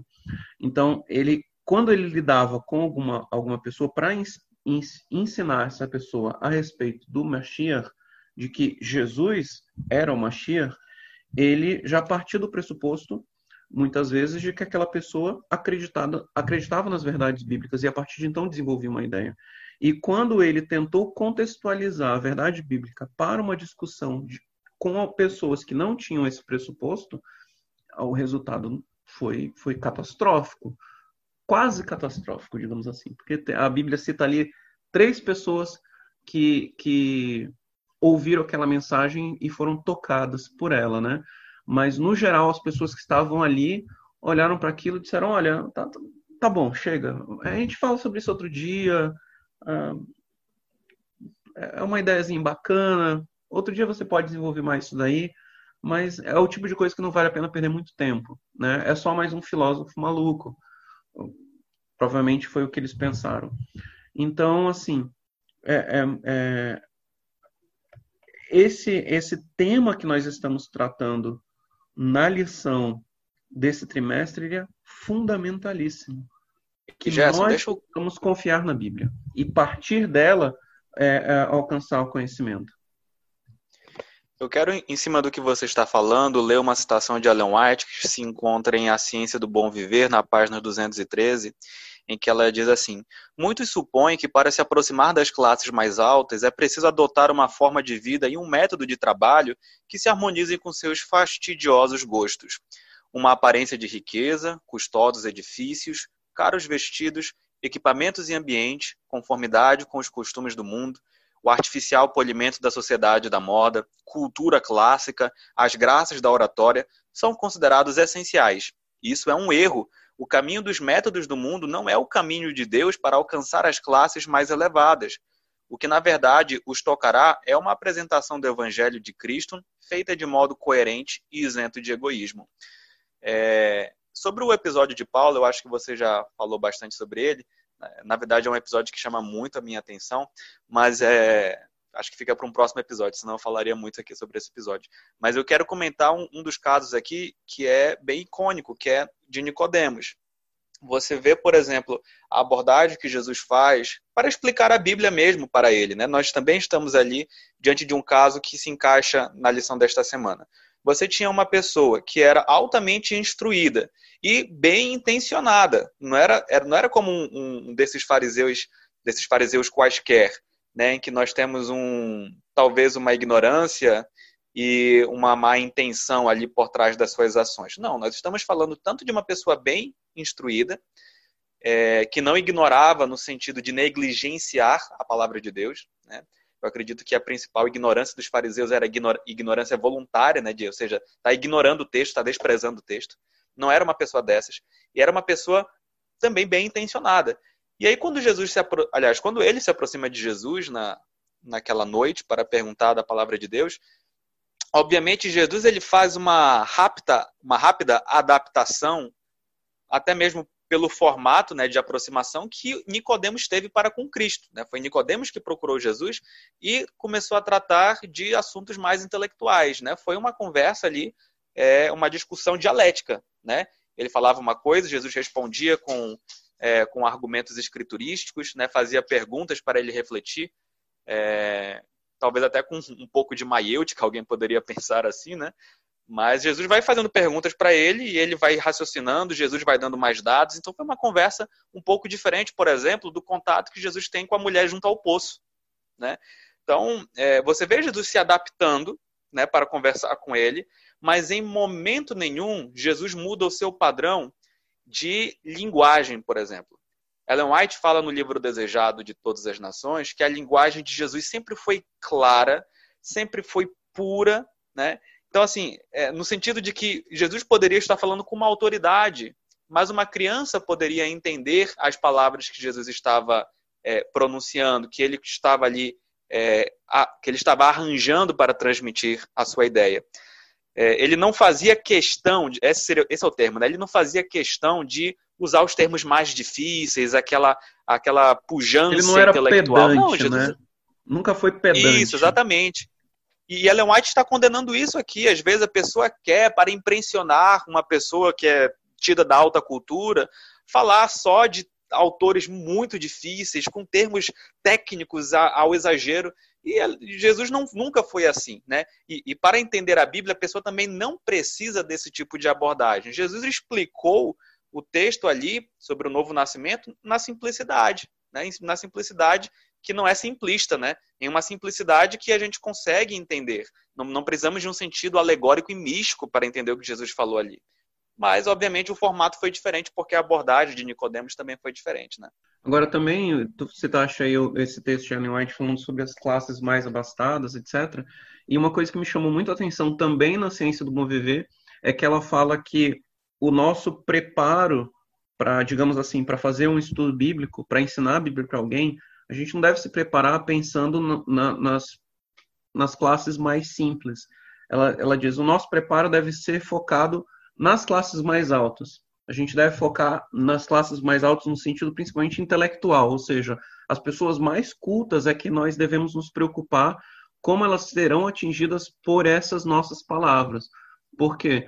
Porque se nós nos prepararmos para o mais alto, o mais baixo também nós teríamos uma resposta, né? Então, uma pessoa que fizesse uma pergunta mais sofisticada, uma, uma pergunta mais aprofundada, uma pergunta mais complicada sobre o texto, nós saberíamos responder essa pessoa se nós estivermos preparado, preparados para o mais, quando viesse o menos, nós poderíamos dar uma resposta é, é, satisfatória também.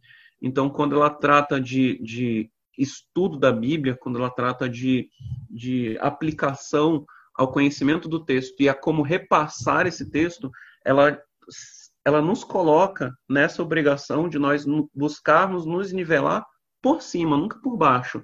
E, de novo, é, é um, um, vício nosso do, do Adventismo por muitos anos. O Adventismo esteve habituado, a, por muitos anos no Brasil, a falar numa única linguagem, né, que era, vamos ser claros aqui, era falar para o católico não praticante, que era uma pessoa que tinha acreditava na Bíblia, mas tinha pouca familiaridade com o texto bíblico. E aí depois, ao longo do tempo, quando a gente volta a, a, a, a discutir o texto bíblico com pessoas de outras denominações, é, também do, do, do, do, protestantismo, ou agora com o trabalho da Beth Binet, quando a gente passa a discutir o texto com pessoas de origem judaica, a gente tem dificuldade de lidar com isso. Por quê? Porque nós nos habituamos a um único discurso. E esse único discurso era muito limitado. Por quê? Porque a gente se nivelou por baixo. E a gente precisa. O conselho da, dos testemunhos do espírito de profecia são no sentido de que nós nunca devemos nos nivelar por baixo, sempre por alto. Pesquisar Sim. e nos preparar para, como diz Pedro, dar a razão da nossa fé. Ao mesmo tempo que você consegue falar de forma simples, correta, é, você consegue se comunicar dessa forma, tanto com a pessoa mais humilde quanto a pessoa mais bem formada. Né? Inclusive, os conselhos de Ellen White é que nós nos abstenhamos até mesmo das gírias, não apenas do linguajar, é, como eu posso dizer, mais obsceno, né, cheio de palavrões, mas ela também fala para nós buscarmos um, um polimento dessa maneira. E esse tipo de polimento, de falar corretamente, de falar de maneira mais precisa, sem uso de gírias, é uma maneira que tanto a pessoa simples quanto a pessoa mais entendida vai entender na hora da exposição das escrituras. Né? Você vê o texto bíblico se portar é, nessa, nessa maneira de você transmiti-lo de forma muito frutífera. Né? Então é, é apenas um detalhe que, obviamente, você não vai nivelar por baixo, você não vai ser simplista, você não vai pensar apenas nessas camadas. Você mirando em pessoas acima, você também consegue falar de maneira simples, né? É, inclusive, eu gostaria já de, é, de introduzir um, um, um, tópico aqui. Acho que a gente já pode estar até talvez se encaminhando para o final, não sei bem, mas é, de, de alguns erros interpretativos que eu acho que seriam bons nessa hora de nós prepararmos um estudo bíblico para uma pessoa. Né? O, o Gerson mencionou esse texto de Ellen White, que ela fala para nós, para nós nos prepararmos bem, e eu vejo aqui alguns erros, sabe, que é, infelizmente decorrem de falta de treinamento mesmo. Né? Não que você precise entrar em uma faculdade de teologia e comprar sei lá, um curso muito caro para você conseguir entender o que eu vou dizer na verdade, assim, esses erros que eu vou comentar com vocês agora, eles decorrem mesmo é, é, é, de um certo, como eu posso dizer, de uma certa conformidade com o pensamento corriqueiro, da maneira corriqueira com as quais as pessoas se expressam. Então, assim, por exemplo, é, eu vou dar um exemplo aqui, que é a falácia etimológica. O que, que eu quero dizer com isso? Muitas pessoas estão lá preparando seu estudo bíblico, e aí, para persuadir né, o seu ouvinte de que, na verdade, aquela palavra significa aquilo, ela vai lá e fala assim: ah, essa palavra, por exemplo, aqui, vamos falar da, da palavra poder, né, que Paulo fala assim, que o evangelho é o poder de Deus para a salvação do homem. E aí, na explicação dela para uma pessoa, ela vai dizer assim: puxa, mas é que é assim. O palavra poder aqui, ela tem a sua origem em dinamis, e aí ela já faz uma associação com dinamite na atualidade, um certo anacronismo, e vai tentar resgatar o sentido da palavra pela sua origem. Assim, às vezes você consegue chegar na, na interpretação correta dessa maneira, mas nem sempre. As palavras elas têm uma, muta, uma mutação em seu sentido no longo da história, ao longo da história. Então você buscar a, a como ela era logo no, nos, nas primeiras aplicações, muito antes do, da época daquele autor que escreveu usando aquela palavra, nem sempre vai conseguir chegar ao sentido correto. Né? São aplicações anacrônicas que tentam justificar o sentido da palavra pela sua origem. Então, é um tipo de falácia. Um outro exemplo também. Você vai, por exemplo, é, pegar a Bíblia e vai ter uma interpretação de inferência negativa. Ou o Gerson pode até comentar, porque eu acho que isso é um pouco mais da área dele, né? Os, os hermeneutas aí, os, os, as pessoas, os exegetas né, jurídicos falam muito disso, é, usam esses termos, por exemplo, que é a interpretação contrária ao senso. Como assim? O que é interpretação contrária ao senso? É aquela pessoa que pega a Bíblia e vai dizer Paulo, que vai ver Paulo dizendo assim, olha, é, a pessoa que for ocupar esse cargo aqui não pode ser homem dado a muito vinho. Então a interpretação contrária ao senso vai fazer a seguinte interpretação: ah, então pouco beber um pouco de vinho pode. Né? Isso é um, um erro residual. Assim, é, existem maneiras de você fazer a interpretação contrária ao senso, mas nem todas elas são válidas. Você tem que ter mais elementos no texto que justifiquem a inferência contrária. E ali você não tem nenhum. Né? E por falta de treina, treinamento, a pessoa infere que, ah, então, obviamente, então pode um pouquinho de vinho. É, mas isso é uma maneira de se expressar. Como se eu dissesse, por exemplo, hoje, é, por exemplo, eu, quando era criança, eu tinha um pai que era fumante, né? Antes de ele ser adventista. Ele se converteu e graças a Deus não fuma mais. Mas eu poderia, como criança, dizer para o meu pai naquela época, como eu, me, como eu me recordo dizer, pai, você acha que Deus fica feliz vendo você fumar esse tanto de cigarro? Essa é a minha maneira de expressar, de me expressar. Quer dizer que um pouco era permitido? Não, é uma maneira enfática, uma maneira é, de jogo de linguagem. Né? É um jogo com as palavras. Eu não estou querendo dizer ali que meu pai podia fumar um pouco. Eu estou condenando o muito que ele fumava, o que não quer dizer que eu também não condenasse o pouco. Então, assim, são maneiras de se expressar que é, transmitem um sentido e que você consegue rastreá-lo. Mas por falta e, de assim, treinamento. Mateus, e no, na, tu citaste a ciência jurídica, né? Quando a gente faz hermenêutica. Uma ferramenta que a gente utiliza é a contrário senso. Mas como tu disseste, tem que tomar cuidado, porque algumas, algumas conclusões elas podem ser erradas se você utilizar sem cuidado o argumento ao contrário senso.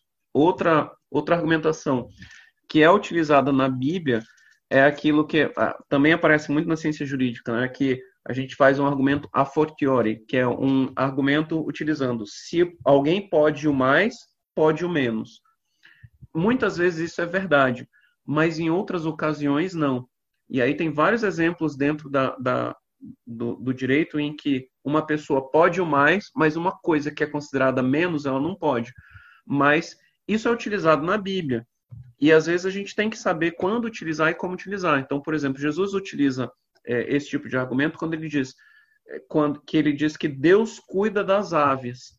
Se ele cuida das aves, quanto mais ele não vai cuidar de nós. Ou seja, se ele cuida de algo que tem menos importância, que são as aves, quanto mais ele vai cuidar de nós, que temos mais importância.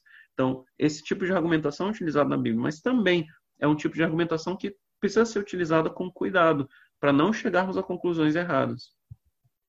Perfeito. É, eu, vou, eu vou dar um outro exemplo aqui também, em cima do que você está falando, que também a gente vê comumente, que é tomado como pressuposto, né, mas eu considero ser um pressuposto errado, que é assim as famosas reconstruções históricas. Né? Eu já dei um argumento aqui de, até de evidência histórica, né, quando eu falei do véu, mas eu vou dar um mais, né, vou dar mais um argumento. Então, se vocês quiserem abrir comigo a Bíblia, é em 1 João capítulo 1.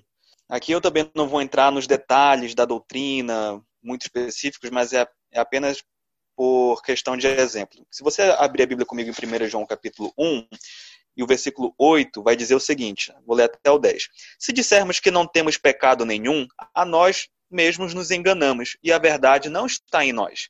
Se confessarmos os nossos pecados, ele é fiel e justo para nos perdoar os pecados e nos purificar de toda injustiça. Se dissermos que não temos cometido pecado, fazemos-lo mentiroso e a sua palavra não está em nós.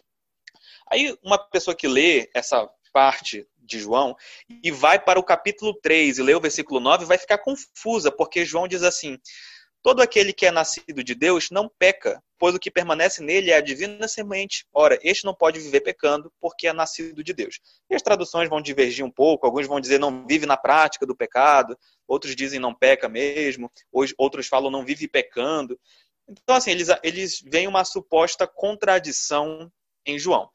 Novamente, não vou entrar aqui no mérito da questão, eu concordo com uma leitura mais literal de 1 João capítulo 3. Eu acho que houve acréscimos que não traduzem bem o sentido do texto, mas eu não vou entrar nesse ponto agora. Meu, meu ponto primeiro é 1 João capítulo 1, em que ele diz assim: Se dissermos que não, é, que não temos pecado, a nós mesmos nos enganamos e a verdade não está em nós. Então, assim, eu vou dar um exemplo que sumariza bem a discussão que a gente teve até então, até, até agora. A expressão temos pecado em língua portuguesa, ela é uma expressão ambígua.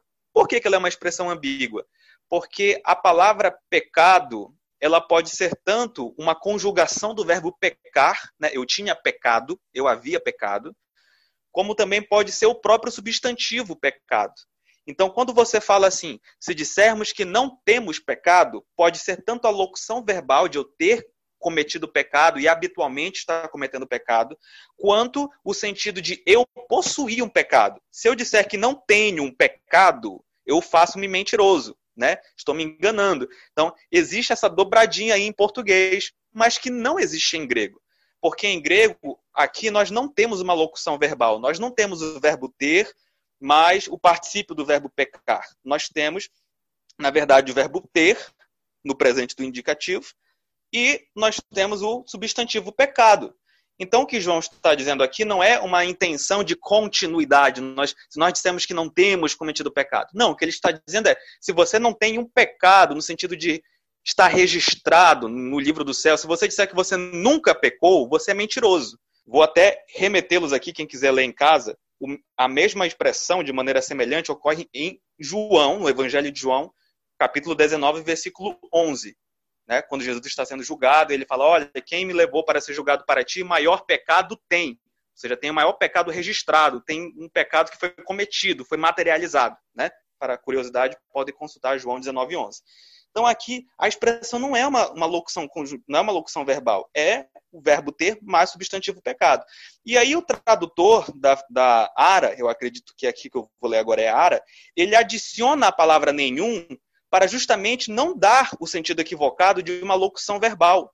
Porque quando você fala que nós não temos, é, se nós dissermos que não temos pecado nenhum, aqui nenhum está sendo utilizado para estar ao lado de pecado, para modificar a palavra pecado. Então só pode ser um substantivo ali, certo? Não pode ser mais uma locução verbal. Então o sentido que ele vai transmitir aqui não é da continuidade, entende? Então esse é um ponto. Só que aí então, eu conversando com esse verso com uma pessoa, olha o pressuposto dela, quando ela falou sobre isso daqui. Primeiro pressuposto, ah, mas você tem que entender que a audiência para a qual João escreve a primeira epístola é uma audiência que está lidando com, é, com, um, um, com pessoas que estavam divulgando uma heresia gnóstica. Então, o que, que ele quis dizer? Ele está dizendo que nós não podemos interpretar assim porque a reconstrução histórica da audiência aponta que, na verdade, João estava lidando com pessoas que têm o sentido do, da locução verbal e não o do verbo ter mais o substantivo pecado.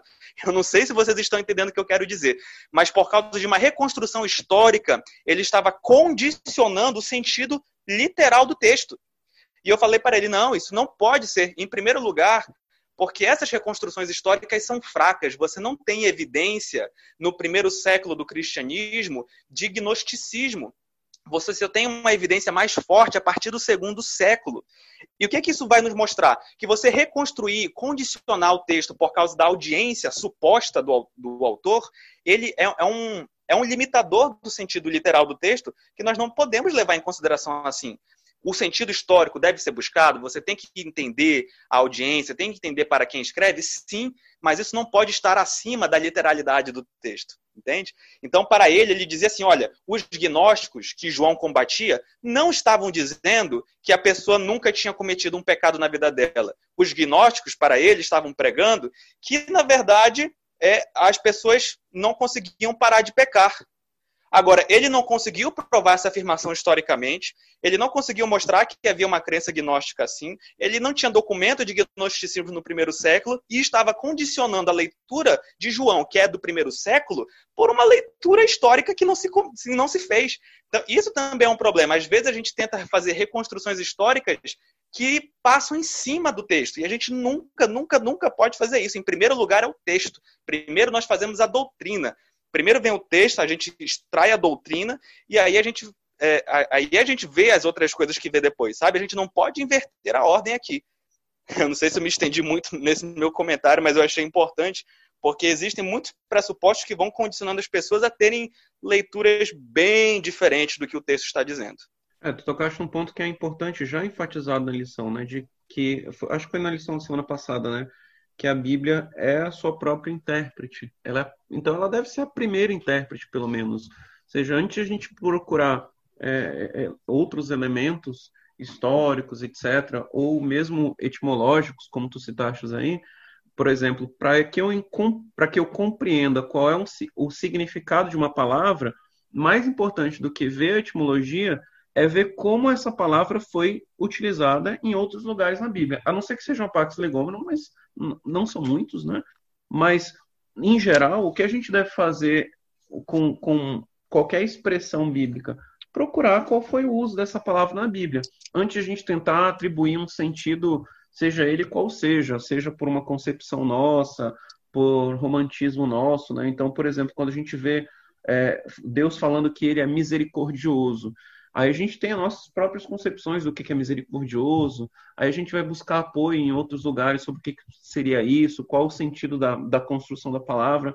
Mas mais importante do que isso é ver em que contextos bíblicos específicos foi utilizada essa palavra misericórdia. O que estava dizendo ali? Quando Deus falou nesse sentido, o que, que ele estava querendo expressar? E aí eu posso extrair o sentido dessa palavra do texto. Isso é mais importante do que observar o que, que outras pessoas comentaram a respeito disso ou o que, que se discutia naquele tempo. Né? Então, a mesma coisa vale aí para o exemplo que tu deste. Se eu tenho o uso dessa expressão num lugar e no outro da Bíblia, eu tenho que levar primeiro em consideração o que a própria Bíblia diz a respeito daqueles termos, e não procurar primeiro a, a, a explicação histórica, cultural, seja ela qual for. Até porque, como a gente muitas vezes já observou, né? Às vezes uma concepção é, pacificada do ponto de vista da história, da arqueologia, é, encontra um novo achado mais adiante e ela muda.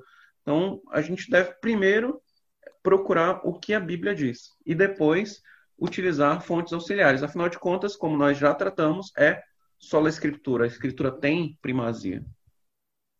É, e eu faço uma ressalva assim dessa questão de nós interpretarmos a Bíblia corretamente, que é que é mais vinculada aqui à lição de quarta-feira, tá? Que fala sobre a nossa natureza pecaminosa e caída. É, inclusive aqui nós temos um relato né, da cura do cego que se relaciona muito com o que eu li em 1 João capítulo 1. Por quê? Porque lá no final de João capítulo 9, Jesus fala assim: olha, se vocês fossem cegos, não teríeis pecado nenhum. Mas, como dizeis, vemos, subsiste o vosso pecado.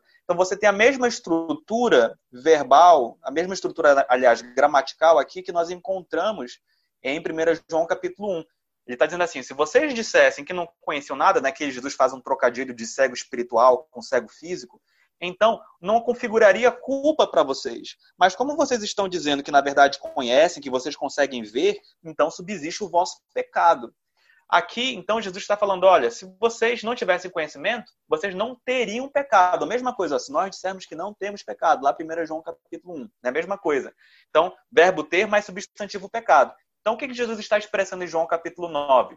A como que se dá a culpabilidade, né, em termos bíblicos. A pessoa que não tem conhecimento, que é cega espiritual, ela é julgada nos termos daquilo que ela conheceu, daquilo que ela viu, que ela conseguia enxergar, né? Então, primeiro ponto. Agora aqui, uma coisa muito interessante que pode correlacionar isso que eu estou falando, o episódio de João capítulo 9 e a leitura de 1 João capítulo 1, é que os fariseus, eles tinham conhecimento teórico, certo? Eles, a gente não pode dizer que eles não tinham conhecimento teórico. Viviam de estudar aquilo e, obviamente, conheciam passagens e até recitá-las de cabeça eles conseguiam. Mas qual que era o problema? Né? Eles não ignoravam a escritura tão propriamente por serem completamente indoutos ou por não saberem as letras, pois é claro que eles sabiam. Eles ignoravam, como eu falei antes, principalmente em um sentido de negligenciar. Né? Quando você fala assim, ah, fulano é ignorante, por que, que a gente fala assim, ah, fulano é ignorante no sentido de que ele é bruto?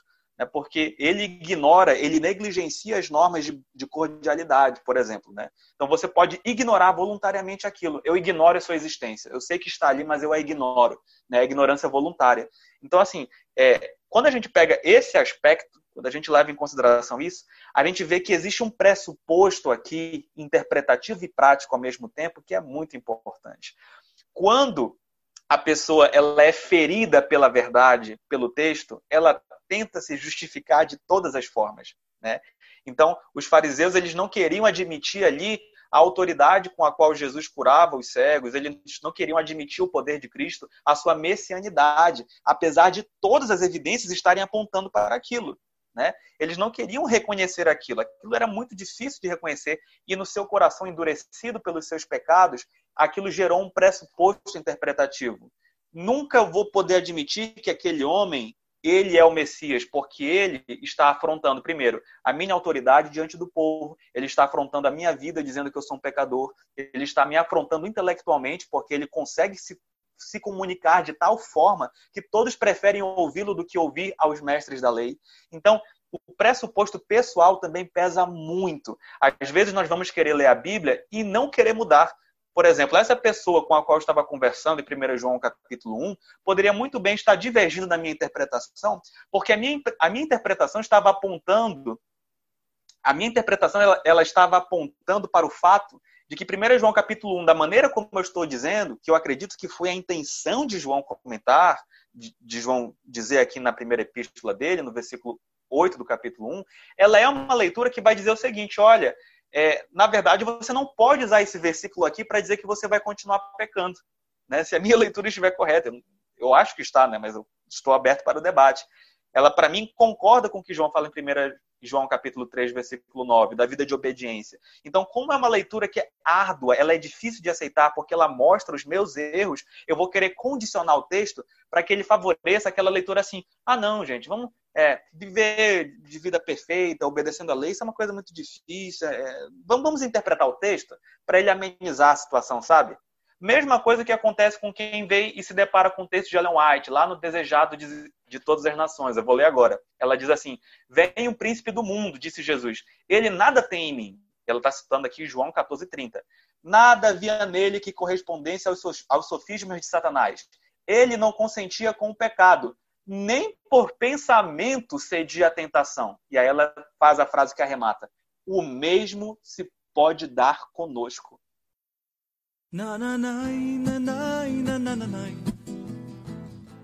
E vez por outra a gente tem que encerrar o podcast citando o Evangelho de João, capítulo 20, versos 30 e 31. Muito mais havia a ser dito sobre esse, esses temas todos, mas o que foi dito é o suficiente para que nós tenhamos a nossa fé fortalecida. Então, a, a, discussão foi muito boa e aconselho a todos a estudarem, é, voltarem a estudar com afinco o tema da lição dessa semana e compartilharem aí o nosso podcast com os amigos e compartilharem as suas observações e discussões dentro da sua classe escola sabatina. E quem quiser também compartilhar conosco, sinta-se à vontade, né? O, o, Jonas sempre passa os nossos canais, o Jonas e o Gad sempre passam os nossos canais de comunicação. O, o Matheus ele também tem um canal no YouTube que é o Cultura Adventista, cultura com escrito com dois O's e não com, com U, né? É Cultura Adventista, tudo junto. É, que é um canal bastante interessante para discussão, né? Tinha um blog também, mas o blog tá, tá meio parado, né? Mas... Na verdade, tanto, tanto o canal quanto o blog estão um pouco parados, mas eu acho que vão retomar em breve. é, que bom, que bom. Então, é, nessa, nessa época de pandemia também, a gente está tendo as nossas classes é, de maneira vir, virtual, né, por videoconferência, e isso, isso limita por, por um lado, mas também amplia por outro. Então, quem quiser participar de uma das nossas classes, pode entrar em contato conosco. O Matheus dirige a classe lá da, da Escola Sabatina Jovem na Igreja da, da Cachoeirinha às, às 10h30 da manhã do sábado. E lá na Bet Pinei a gente está tendo a nossa classe de Escola Sabatina às 4 da tarde. E em ambos os ambientes nós estamos utilizando o Zoom. Então, quem quiser o link do Zoom também entra em contato com a gente, que a gente pode ampliar essa discussão e pode debater diretamente conosco aí para aquilo com que vocês concordaram ou com, com que discordaram também. Eu, eu queria fazer uma recomendação de leitura aqui, que a gente estava falando muito, é o livro do José Luiz Fiorin, Argumentação. Fala um pouco sobre o que a gente falou aqui, dos contextos da, da argumentação, fala um pouco sobre hermenêutica também, mas mais sobre a argumentação eu posso fazer recomendação também? Sim, sim, por favor. Além, é claro, do, do texto da lição, da escola sabatina, né, da Bíblia e tal, que já é usual, eu recomendaria que vocês conseguissem ler uma obra chamada Hermenêutica Avançada, que é do H. Virkler, tá? Então é V-I-R-K-L-E-R, se escreve o nome dele. Eu também gostaria de recomendar o livro Exegetical Fallacies, que é do D.A. Carson, né, como nós, como eu, eu, não sei quantos já ouviram né, o nome dele, mas eu acredito que eu devo ter citado esse autor na semana passada. É um livro em que ele vai falar sobre falácias exegéticas, né? Recomendo novamente o Compreendendo as Escrituras, que o Gerson já citou também, e os textos de Ellen White da, do final da, da lição da escola sabatina, né, daquele comentário, aquele compêndio ao final, que nesta semana estão muito bons. Essas são as minhas recomendações de hoje. Ficamos por aqui e convidamos você a estar ligado nas nossas redes sociais, como já se falou. Nós sempre postamos as, as novidades, os acontecimentos que a gente está fazendo nas nossas redes sociais. Deus abençoe a todos. Shabbat Shalom. nine.